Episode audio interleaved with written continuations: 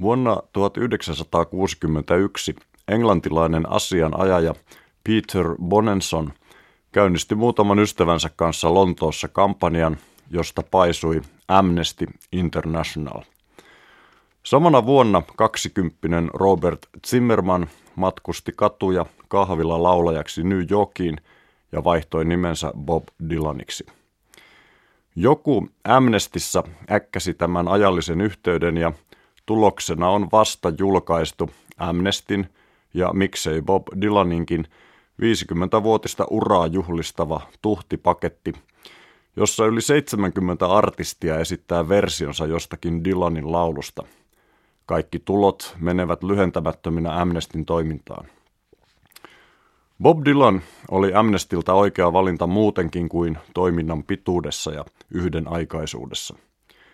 Dylanin laulut, joita on levytyksinä julkaistu 800, ovat taiteellinen monumentti, jota voi perustellusti verrata vaikkapa Shakespearen näytelmiin tai Picasson tuotantoon. Ja Dylanin taiteen keskeinen huoli on ihmisyksilön horjuvassa kyvyssä säilyttää vapautensa, arvonsa ja kunniansa – tässä monimutkaisessa maailmassamme. Filosofi John Dewin lausahdus, jos haluat muodostaa käsityksen jostain yhteiskunnasta, käy katsomassa, keitä sen vankiloissa istuu, on selvästi innoittanut niin Dylania kuin Peter Bonensoniakin.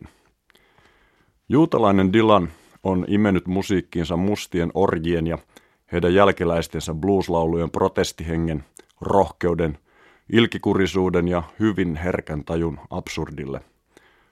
Hulluja lauluja hullusta maailmasta, joka on kuitenkin ihmisten maailma, paikka, josta on oikeus esittää mielipiteitä, paikka, johon meidän kaikkien on mahduttava.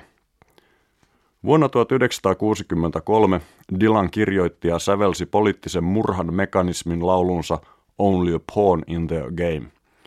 Aivan yhtä poliittinen kannanotto on sarkastinen viisu – It's All Good vuodelta 2009, 46 vuotta myöhemmin. Tässä jälkimmäisessä rallissa tietty Nalle Valruusmainen kyyninen katsanto saa ansaitsemansa ruoskinnan. Shakespearen näytelmät on suomennettu. Miksei Dylania saa suomeksi? Testaamme asiaa äsken mainituilla kappaleilla. Only a pawn in their game. Vain nappula heidän pelissään – pelkkä pelinappula, vain mosuri sakki laudalla. Hmm. Entä tuo toinen, it's all good? Se on kaikki hyvää. Se on maan mainiota, tai vapaammin käännettynä tässä parhaassa mahdollisessa kapitalistisessa maailmassa. Bob Dylanin suomentaminen on vaikeaa, mahdotonta. Annamme Dave Lindholmin pätevimmän kotimaisen Dylan asiantuntijan kommentoida. En mä voisi tänä päivänäkään kääntää mitään Dylania. Ne on niin hyviä juttuja, että en pystyisi lähtemään siihen. Sitä on ehdotettu mulle, mutta mä olen sanonut, että ei siitä tule mitään. Häpeän ajatustakin. Ja Dave Lindholm jatkaa.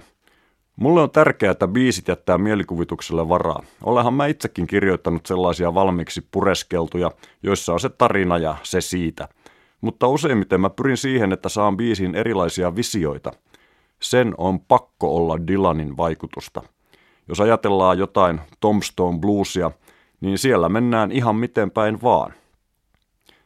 Ihan miten päin vaan on tarkka kuvaus Bob Dylanista lyyrikkona – perspektiivin vaihtajana, maton alta vetäjänä, sana taikurina.